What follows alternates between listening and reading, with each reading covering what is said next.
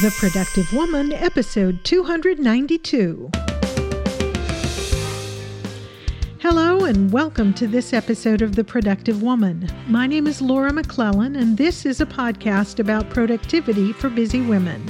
My goal is to help you find the tools and encouragement you need to manage your time, life, stress, and stuff so you can accomplish the things you care about most and make a life that matters. Thank you for joining me this week. We're going to talk a little bit about trauma and how it can affect our productivity. You'll find more information and links to resources I mention in the show notes for this episode at theproductivewoman.com/292. This episode is brought to you by our new sponsor, Policy Genius. You know, there are things we look back on and think, how did I get it so wrong? It might be something as simple as, wearing multiple polo shirts and popping all the colors, or that interesting haircut we got one time, or maybe dating that one person that one time. You know the one. We're always going to get things wrong. That's just life. But there are also things we can get right on the first try, like shopping for life insurance. And that's where Policy Genius comes in. Policy Genius makes finding the right life insurance for you a breeze. In minutes, you can compare quotes from the top insurers to find your best price. You could save as much as $1,500 or more a year by using Policy Genius to compare life insurance policies. And then once you apply, the Policy Genius team will handle all the paperwork and the red tape at no charge. And Policy Genius doesn't only make life insurance easy, they can also help you find the right home and auto insurance or even disability insurance. So even if you look back on, your triple denim days in distress, you'll never be distressed about life insurance with Policy Genius. In just a few minutes, you can find your best price and apply at policygenius.com. We all get things wrong from time to time. At least we can get life insurance right with Policy Genius. Visit policygenius.com to learn more.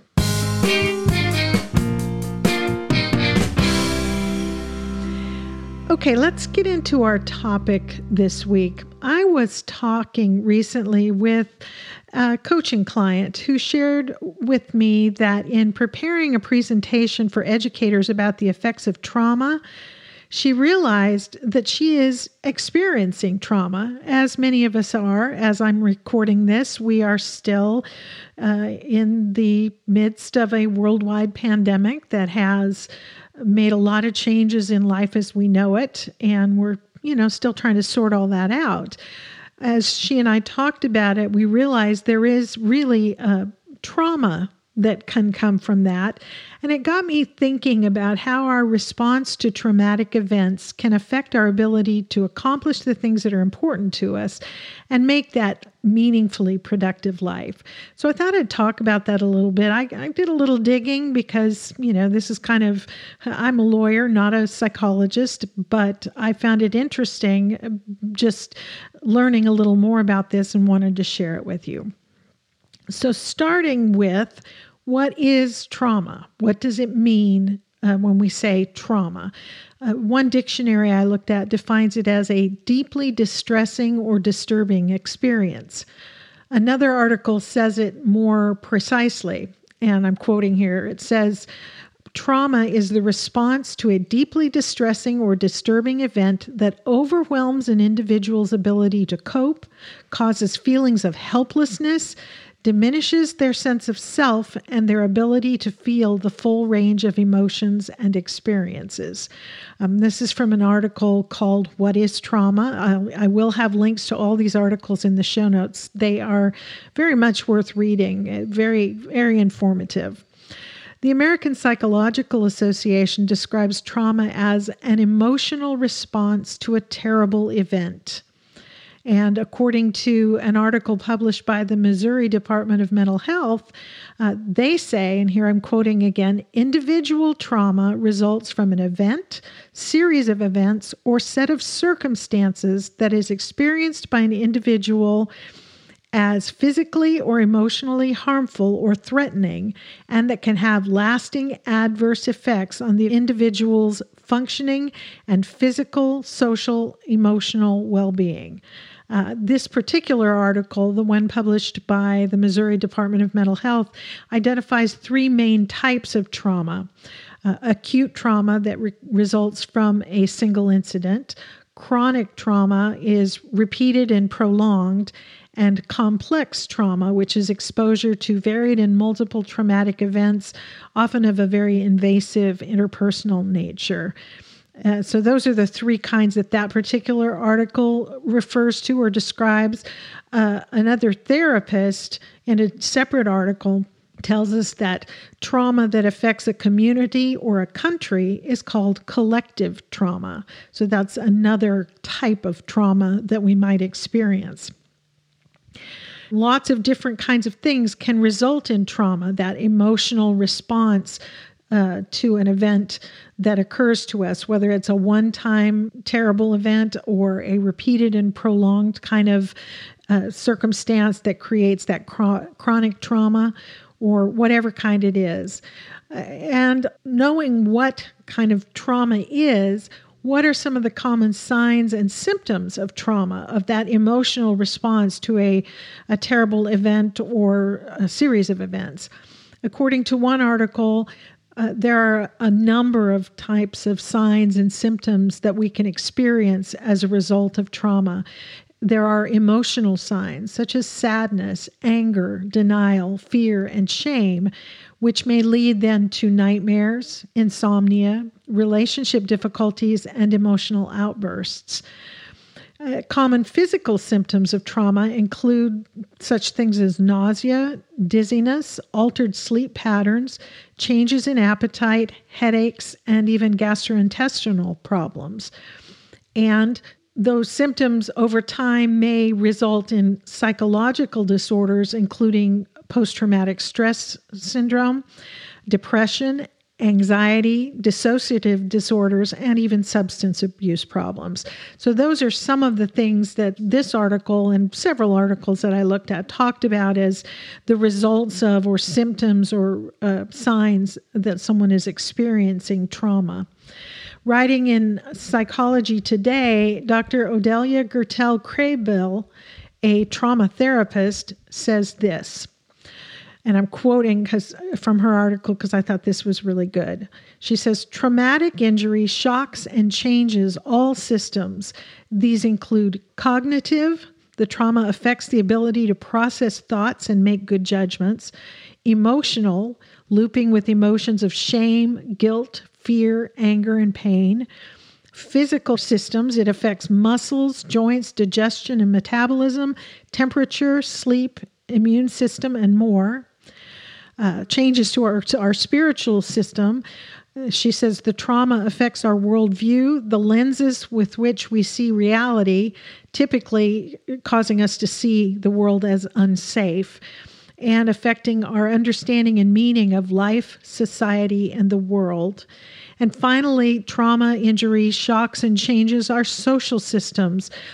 She says the trauma affects relationships with spouses, family, friends, colleagues, and strangers. And because it affects so many so deeply, it affects structures of societies." And I just thought this was really interesting. Obviously, this came up in the context of what were going on with the lockdowns around the world and the results of the COVID-19 pandemic. But these things are true with respect to any kind of trauma. I see personally in myself some of these things that Dr. Kraybill talks about in terms of the spiritual impacts, the social impacts, the emotional impacts, and all of those things. And maybe you're feeling some of that as well. And I think there's so much to be gained from just recognizing that this is normal. It is typical for human beings to react in this way to this kind of injury to us, is the way she refers to it. Trauma causes injury to us, and that doesn't mean we're stuck with the results of this, but being aware of it is the first step towards finding ways to cope with it, overcome it, deal with it.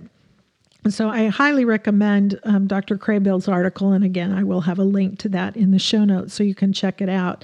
If you're experiencing any of this, you might find it instructive. You might find it encouraging because she offers lots of ideas for how to cope with these all these various effects. And I'll share some of those as we go on in this episode. So how does trauma affect our productivity?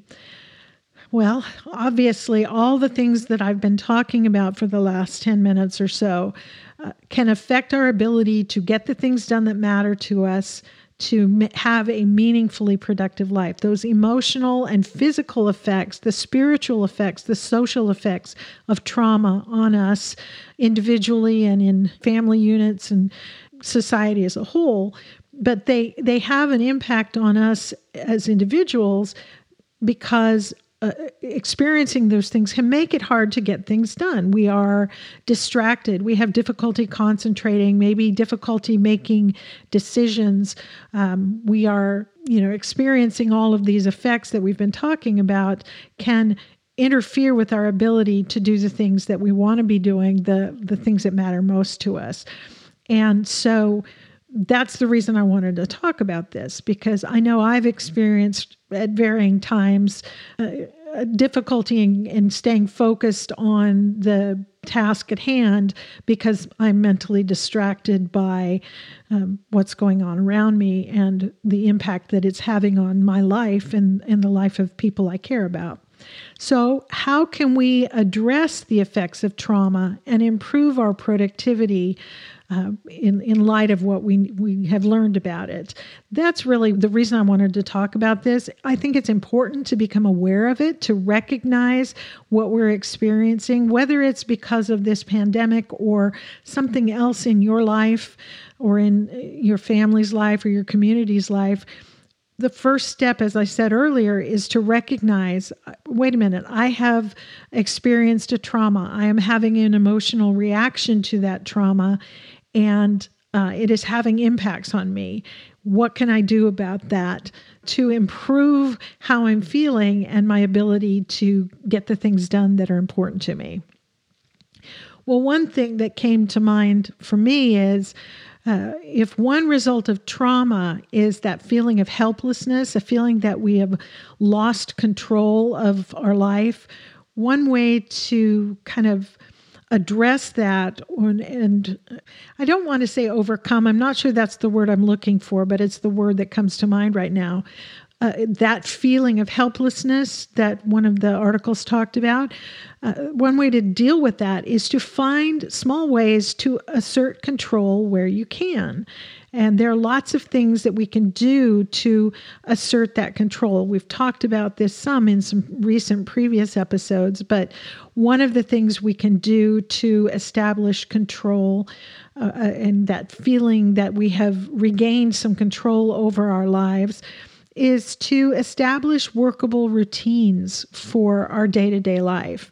And, we've been in the midst of so much upheaval and change, and we can't always do the things that we normally would do in the way we normally would do them. But we can still find ways to establish those routines that work for us. Being gentle with ourselves and those around us, but finding some ways to establish routines that work in the circumstances that we're in. And this is true, as I said before, whether we're talking about now while we're dealing with a pandemic, or if it's because of some other trauma that has occurred to you, whether it's a national disaster or an assault or anything like that, that's left you feeling that loss of control and that helplessness, finding ways to assert control by establishing routines that work in the circumstances that you're in. And so maybe that's a simple morning routine that helps kind of ground you in the here and now, that lets you create opportunities for you to express your feelings, to feel whatever it is you're feeling, address it, be aware, be present and in the moment, and then get on about your day in whatever way works for you. And so Maybe it's, you know, getting up at a regular time and getting a cup of tea and sitting down with a journal or a book that is uplifting to you, or something that kind of creates an entrance into your day that is reassuring to you, that you can feel some comfort in and some control over. And maybe plans for the day in terms of what you do each day, how you chunk up your time to accomplish the things that you care about, to do the things that need to be done. And then a nighttime routine of kind of winding down for the day, processing what's happened that day, taking time to recognize whatever emotions you've been feeling, process those, and settling in for the night to get a good night's sleep. Whatever the routines are that work for you, the things that help you kind of anchor your day, put a start to it and a finish to it that is workable for you. Again, that's a way to assert a little bit of control in a situation where you might be feeling helpless and out of control. Another thing to do would be to lean on your support system. Whatever the trauma is that you've experienced, finding where your support system is and not being afraid to ask for help when you need it. And that support system might be a spouse, it might be a friend, might be a coach or a therapist, whoever it is that you need to lean on a little bit. Give yourself permission to do that and ask for the help and offer it to others. Sometimes the best way to sort of pull ourselves out of the emotional experience of trauma is to turn our attention to someone else that we can help. Now, you know, I say that with some hesitance because I think a lot of us, I know many in the productive woman community, are the kind that we're always focusing on other people anyway, and maybe neglecting our own emotional, spiritual, physical well-being to do so. And so I'm not suggesting that you should hide from your feelings or ignore your feelings and put all your time and attention on somebody else. I'm just saying that leaning on a support system, accepting help from others, and reciprocating can be another way to establish a little control in an otherwise sort of uncontrollable, helpless situation. So don't be afraid to do that. The third thing I would suggest is that we can be strategic about the commitments we make or keep, you know, the ones we retain during the time of trauma or the aftermath of trauma, and the goals that you're pursuing. It is important, I think, to have objectives to pursue that you feel are worthwhile and that you can be enthusiastic about, because it helps keep us motivated. It gives us something to look forward to and move forward instead of feeling trapped in the situation that we're in right now and in whatever those emotions are. Once again, I'm not suggesting that we should try to pretend we're not feeling whatever it is we're feeling, or that we try to sort of bury those feelings by work on whatever goals there are. In fact, I'm suggesting just the opposite. Take the opportunity to be really strategic about what commitments you stick with during this time. If this is a time when your usual activities are curtailed for whatever reason, maybe it's a great time to consider whether it's an opportunity to reevaluate whatever your normal activities and routines are, and be very intentional about which ones you resume when the time comes.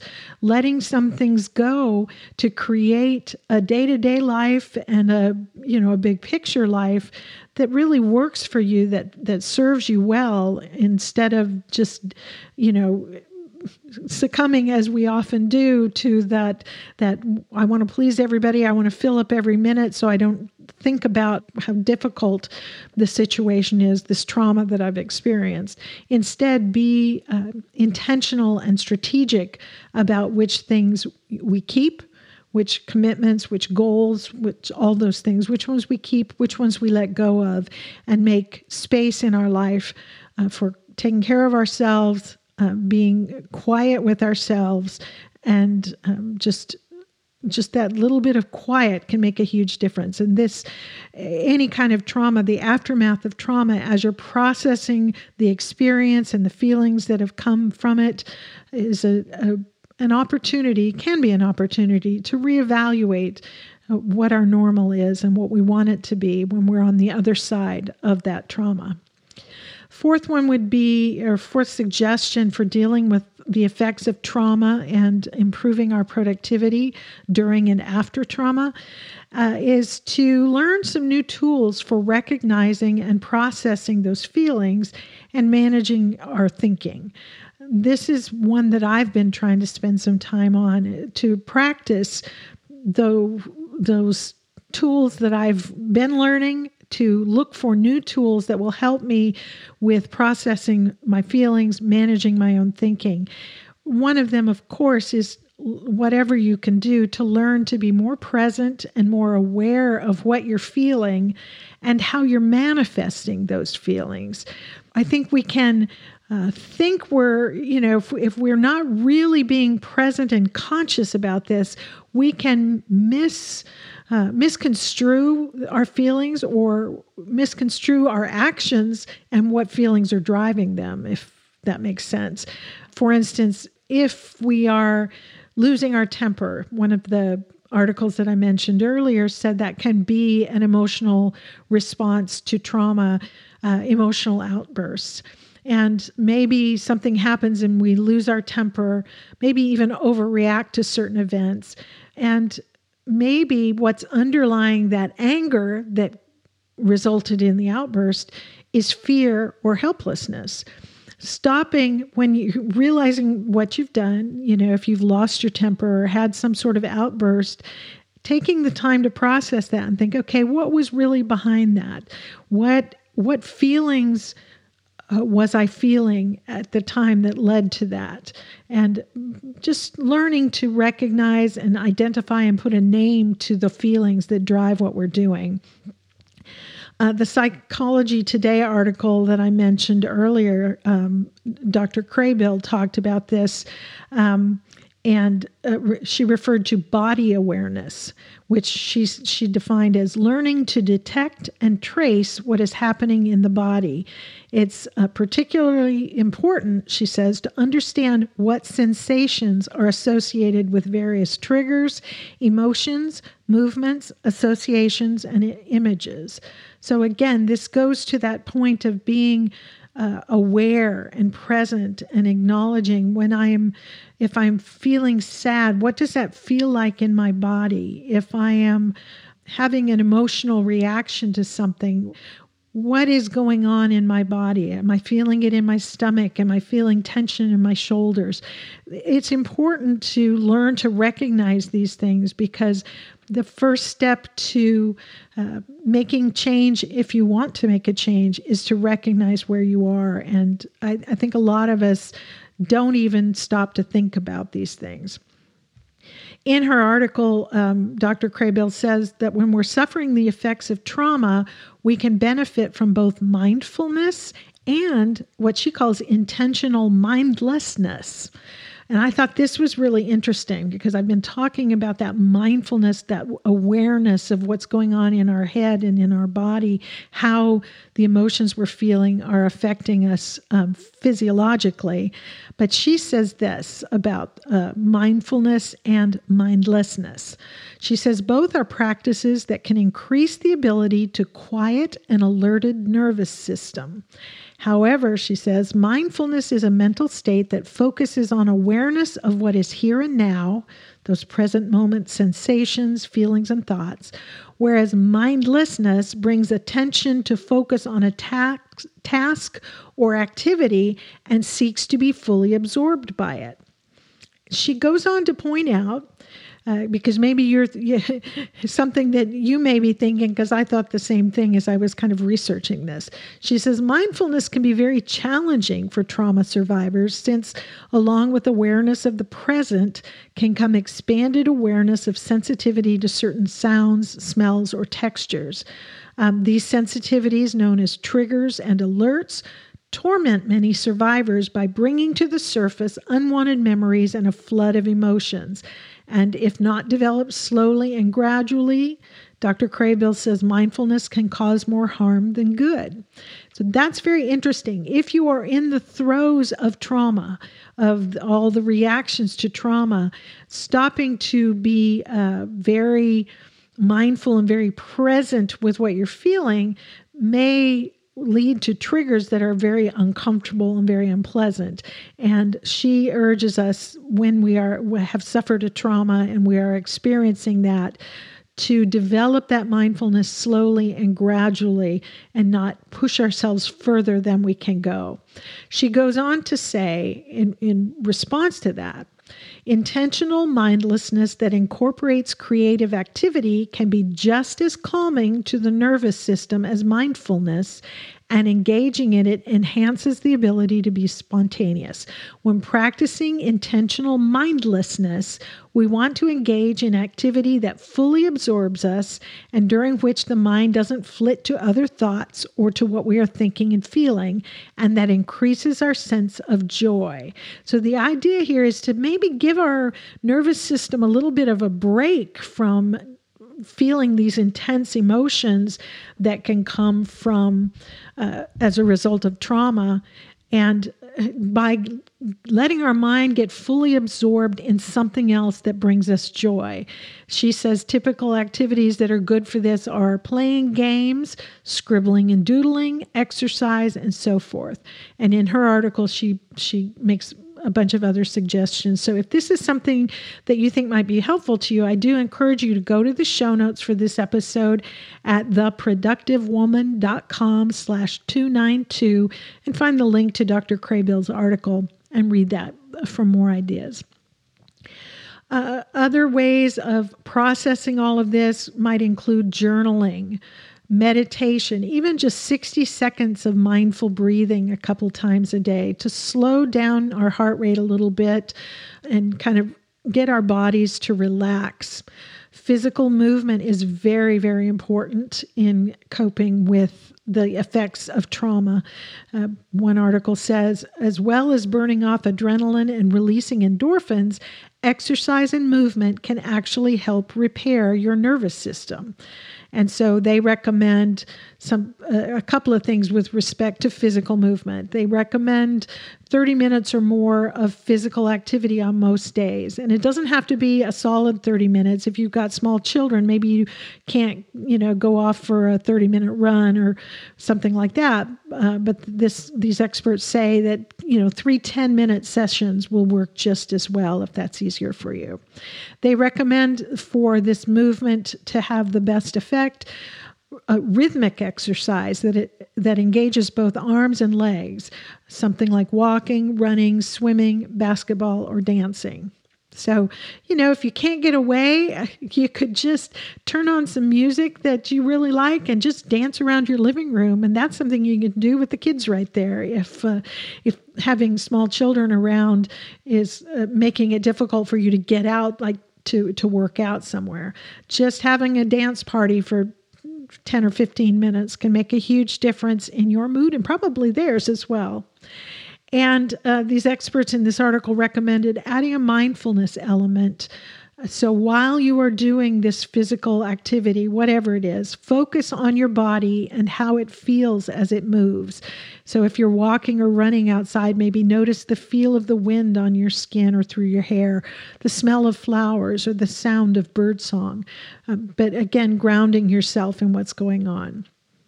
Certainly take care of yourself. We need to be reminded of this, I think, in order to allow our nervous system, our minds, our bodies, our emotions to cope with and recover from the effects of trauma. Taking care of ourselves physically is important. So all the usual things: plenty of sleep, a well-balanced diet, avoiding alcohol and drugs. Those things don't, in the long run, help us recover from and develop positively out of trauma.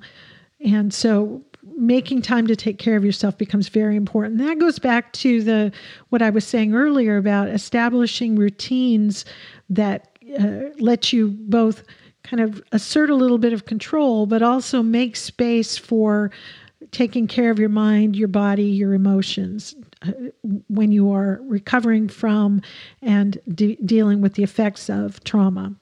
And finally, certainly practice self-compassion. Dr. Kraybill says it's one of the most effective practices to manage the aftermath of trauma and an essential requirement for sustaining progress after trauma. Self-compassion, when you are dealing with the results, the effects of trauma, being compassionate to yourself. As I was thinking about this, I thought, be as kind to yourself, as compassionate to yourself as you would to a small child who had been injured, or to your very best friend, someone you love very much. Would you beat up on that person for not accomplishing enough things in the day, or would you give her a little bit of compassion, recognizing the trauma that she has experienced and the effects of that trauma? I love what Dr. Kraybill says, that it is one of the most effective practices for managing the aftermath of trauma, to get to that point to where you can be productive in the way that you want to be, in terms of getting the things done that are important to you, is to allow yourself to experience what you've experienced, be compassionate with yourself as you work through it. It will make all the difference in the world. It is not unproductive to be kind to yourself. In fact, it is a necessary component of a truly productive life to be compassionate toward yourself as you would to anybody else that you care about. So those are some of my thoughts on trauma, whatever the trauma might be. Obviously, as I've said, I'm thinking a lot about the collective trauma that we as a society have experienced over the last few weeks that has those impacts on us. I recognized in these descriptions of trauma's impact a lot of things that I've experienced, that I've talked with you about, that you've experienced. And whether it's that kind of thing or some other trauma that you feel like it's interfering with your ability to be productive in the way you want to be, there are steps you can take. The first one, I think, is to recognize that it is normal to feel the things you're feeling. It is normal to have those emotions and those impacts, those effects of trauma, but that there are things we can do to cope, to address the aftermath, and to move on forward into a more and more productive and joyful life. So those are my thoughts on this, some things I found in my research. But what do you think? How do you cope with the effects of trauma that might interfere with your ability to accomplish the things that are most important to you? Are there steps you take or things that you do to cope and recover from, if you want to call it that? I would love to hear what those are. You can share your ideas or your questions about this in the comment section of the show notes for this episode at theproductivewoman.com/292. And that is where you'll find links to some of these resources that I mentioned that were the source of the ideas and some of the information that I shared with you today. You can also post a comment or question on the Productive Woman Facebook page, or if you are a member of the Productive Woman Community Facebook group, we always have conversations about these sorts of things going on in that group, and you are welcome to jump into that conversation or post a question or, suggest an idea for that discussion there. If you'd prefer to share your thoughts with me privately, I always love to hear from you, so please don't hesitate to email your questions, comments, or suggestions to me at feedback@theproductivewoman.com, and I would, as I said, love to hear from you. Before we go, remember, if you've been avoiding checking into life insurance because it's just too much of a hassle, don't forget to visit policygenius.com to see how they can simplify the process of finding the right insurance for you and your family. And thank you so much to Policy Genius for supporting the Productive Woman podcast. And that, my friends, is it for this episode of The Productive Woman. As always, I am grateful to you for spending this time with me. I hope you felt like it was worthwhile. I look forward to hearing from you and to talking with you again very soon. So until next time, remember, extend grace to each other and to yourself, and go make your life matter.